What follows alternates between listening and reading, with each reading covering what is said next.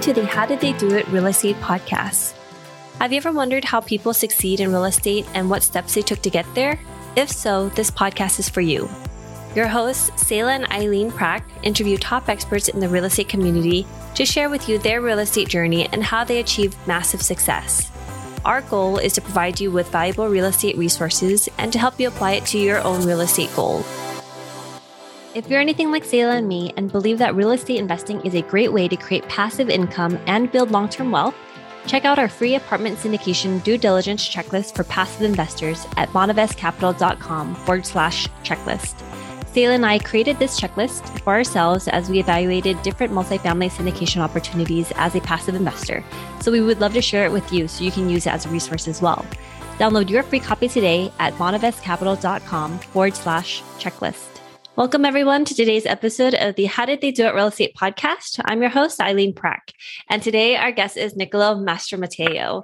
And he's the founder and owner of Pimpernel Developments. And he has a background in commercial real estate development, brokerage, and finance. So, welcome to the show, Nick. Nicolo, how are you doing? Eileen. I'm good. How about you? Yeah, you can just call me Nick. Is that what you typically go by as Nick or Nicolo? Usually Nicolo, but friends and family, Nick. So, we'll go with Nick for this. All right, sounds good. so, can you share a little bit more about your background and how you got started in real estate? Well, I got started in real estate in 2016. I saw a documentary about development, and it looked interesting because um, you know everybody talks about being left brain, right brain, and um, it's kind of both, which kind of fits more. So I found any paying job I could in commercial, and you know that's not always easy, other than property management, but just entry level position. I mean, I didn't get paid much or anything, but I learned a lot. And I was at a big company for this area, and they had their they had brokerage department, property management, construction and design, finance. So I kind of got a window into all that. I had to make a lot of calls, so I got comfortable on the phones and learned how to get. I had a really good admin that showed me some tricks, and I can get to the owner of a property pretty quickly and get a cell phone and get a hold of them. Sometimes, you know, they get a little uncomfortable sometimes. How'd you get this number? I'm like, don't worry. It's not, like, it's not a list. You're not about to get called. Well, sometimes you might hear from me, but so then I switched to broker and I focused on multifamily and land in a couple of the downtown areas in Southeast Michigan, Oakland County in particular, some in Detroit, but Oakland County is still Metro Detroit.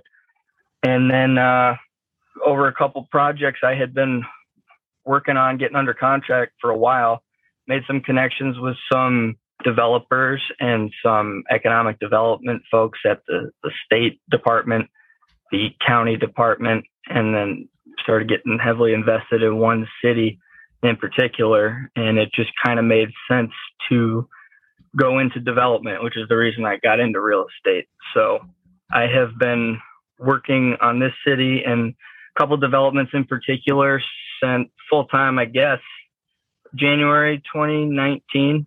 So it's going on three years. And in the course of that, I had to get involved with local politics. So that's been a learning experience. And we got an election coming up here in about a week and a half, November 2nd. So that will determine a lot for me what I'm going to be doing going forward.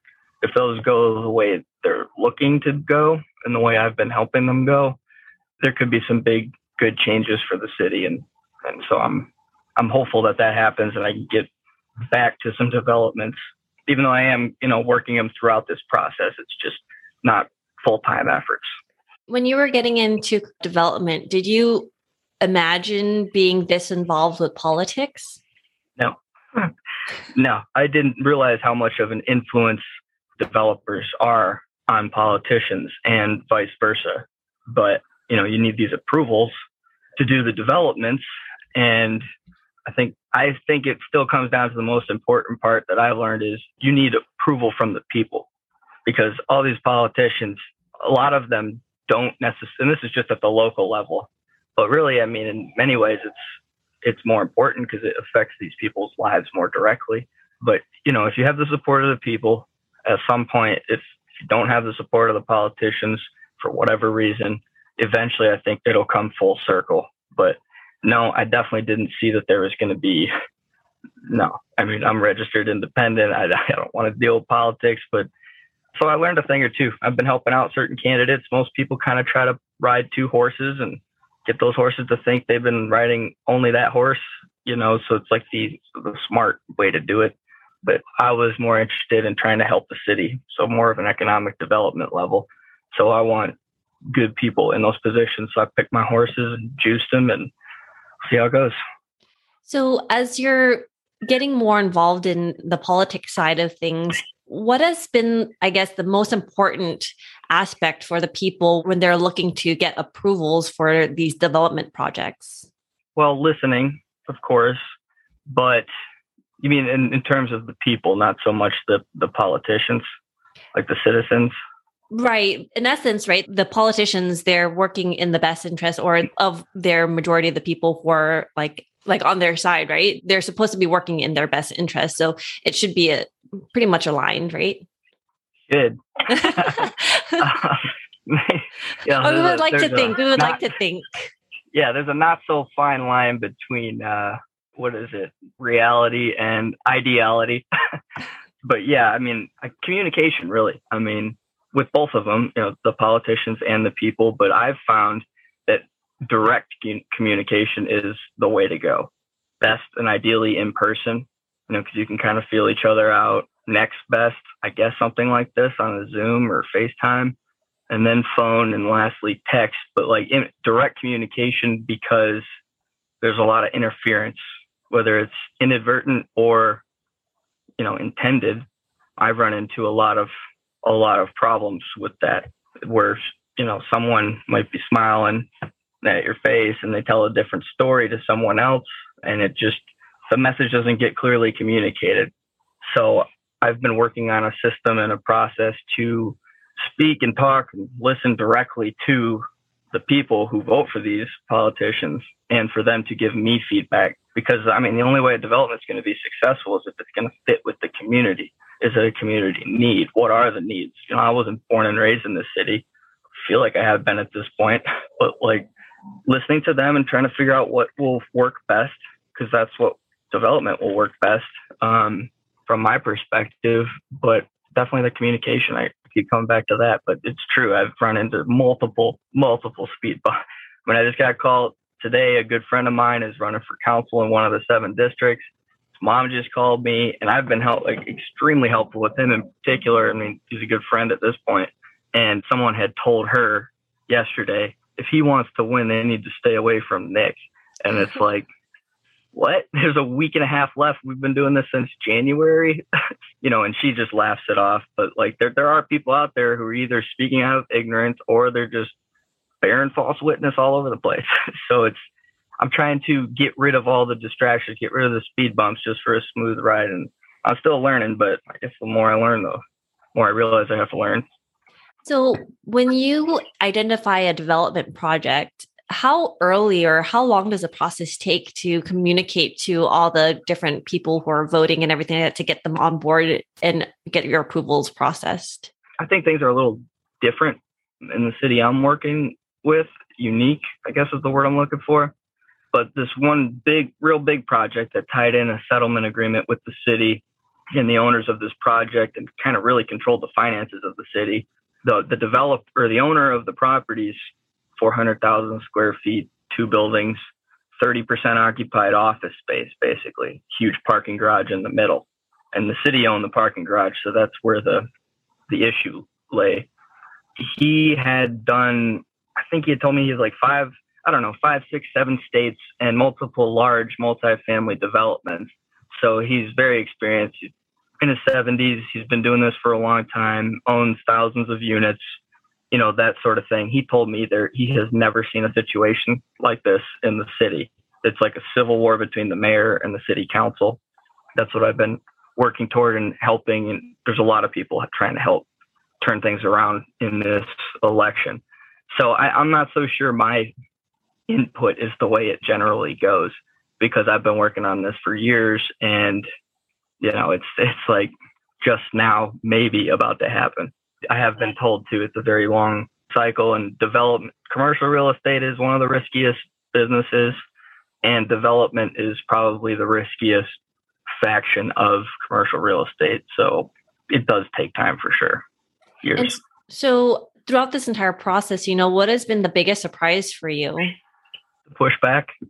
I say that lies travel a lot faster than truths, and lies are more readily believed than truths. So, like, I've never changed with my plans. I've never changed with anything I said.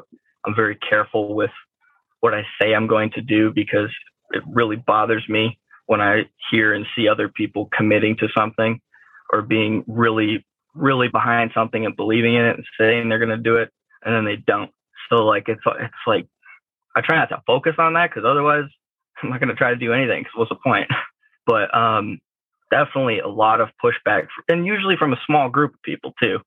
I'm sure that's direct circumstances that have to do with me, the city, and these developments. But you know, I think in general, there's a over overarching like silent fear that all these people have of being the word is gentrified. But I've been told by one of my politician friends to use displacement, which uh, sounds better. But basically, my whole thing is redeveloping the city, bringing everybody together to do it as a team, and developing redeveloping without displacement.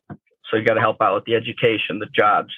So I guess a big part of the surprise is it's not so much real estate has like at least development has nothing to do with real estate. It's people. And I mean, I guess it shouldn't have been a surprise, but live and learn. And even real estate's not really the asset isn't the structure. Most people who aren't in real estate see a building, they think that's the asset. But it's it's the financials that are the underlying asset. That's the true asset. Someone had told me that once, a big multifamily investor, and it just kind of stuck with me. But yeah, I guess I'd say I I didn't realize how political. That's the surprise, political and people oriented the whole process is. And so, what has been the best way for you to communicate and get in front of the right types of people that you know will be able to help you achieve your goals? Consistency, I'd say. Never, you know, the Rocky mentality. Just never give up. It's not about how hard you hit, but how many times you can get hit and keep going from that whole speech, really. I mean, I hear people too, they'll be like, hey, how come so and so hasn't called me back? I'm like, well, when did you call him? And they tell me when, like, how many times? They're like, once. Like, you know, other people are busy too. Like, they might have forgot to put it in their calendar. I've done that. I've forgot to respond to a text. I'm reading it in the middle of something. I'll go back to it. I never do. I try not to do that, but it's consistency. You just got to keep without being irritating or like a used car salesman. You know, it's like kind of a fine line, but you can't you can't just say, "Oh, you know, I tried so hard and I called once." You just got to be consistent. We love hosting this show. When we started this podcast, we were doing all the editing and post production ourselves.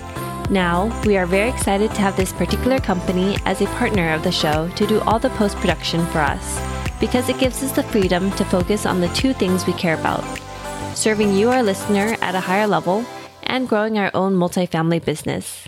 If you are like Selah and me, then you want to add value to others while scaling your business. A podcast is the best way to do both, and we invite you to contact Adam Adams. He can help you launch your podcast, market your show for more listeners, and take all the post production off your plate so you can focus on your business instead of in it. Listeners of this show can get a free consultation with Adam. To schedule your free consultation, find the link in the show notes. So, you know, especially with development, it sounds to be a very challenging area to be in. For you, what allows you to push back these challenges and, you know, continue to move forward without being discouraged?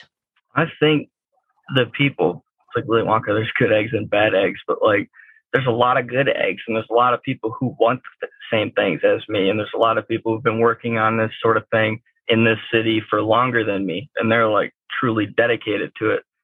Every once in a while, you know, I'll go through phases where I'm like kind of down in the dumps. And I mean, I'm still working because I've learned how to just make that habit and routine.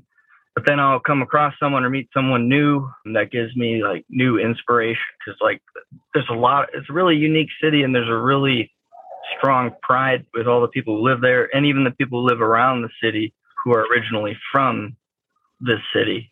So me seeing how much it matters to these people and to this city it kind of like cycles and gives me another boost or refills the tank up with more inspiration, motivation, and people will help. There'll be a group of us working towards something. And in a few months, there might be other people in the picture. Some might have gone, moved on elsewhere or stayed there doing something else. So that's like a cycle where I get hit with the right people at the right time that helps me keep going. And what's what are you looking to focus on next or what's your next project?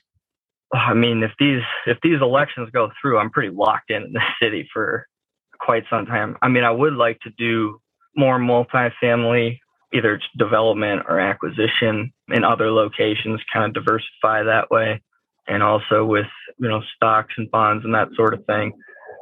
But these elections go well, and I started a 501 too with for the people.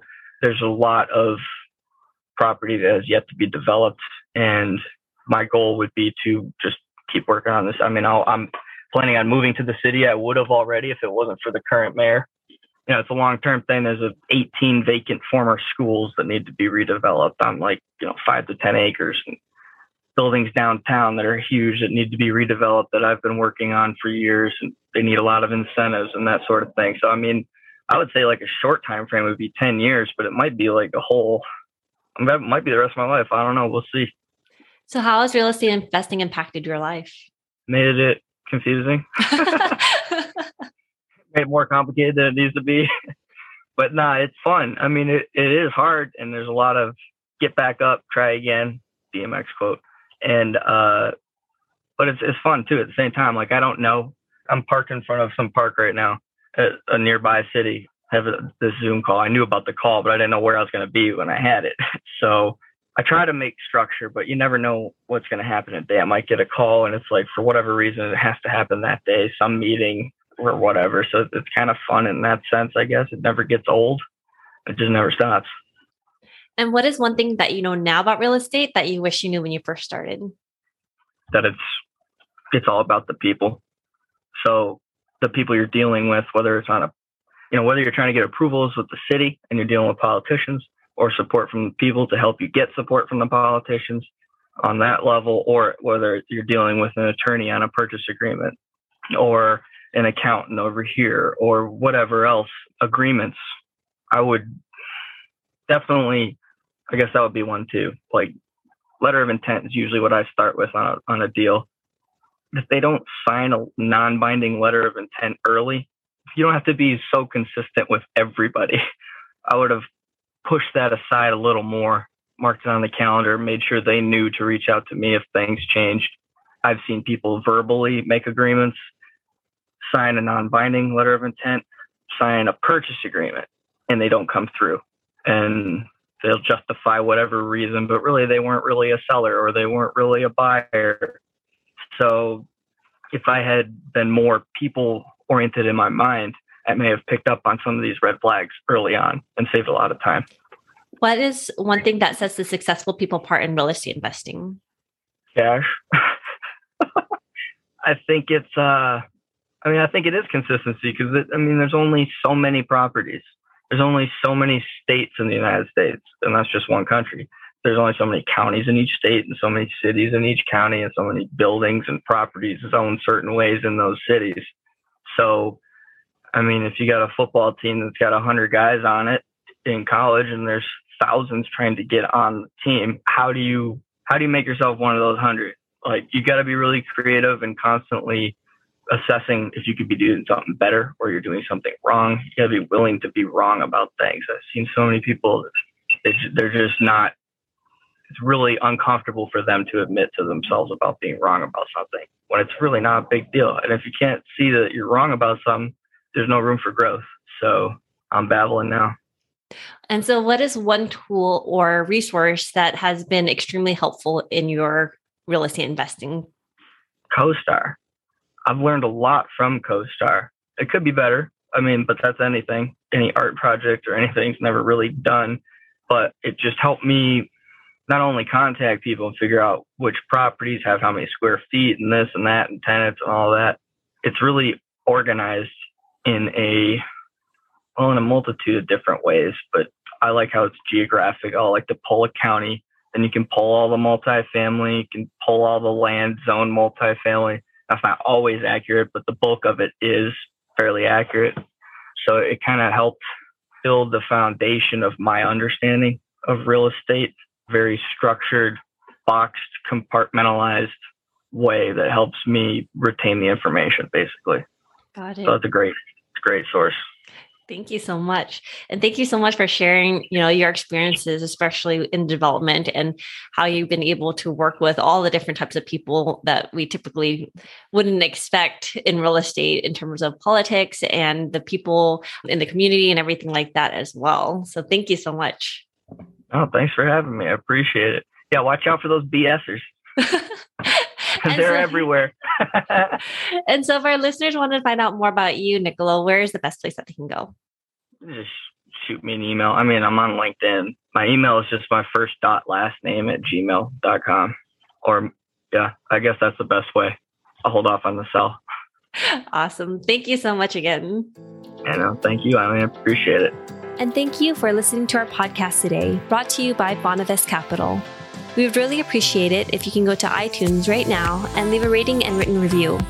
Also, please don't forget to subscribe so you can always get the latest episodes. You can also connect with us on Facebook, How Did They Do It Real Estate. We'd love to hear your feedback and any topics that you're interested in for future episodes. Lastly, to learn more about us, you can go to bonavestcapital.com and fill out the contact us page so you can speak to us directly. Nothing on the show should be considered as specific personal advice. Please consult your legal, tax, and real estate professionals for individualized advice.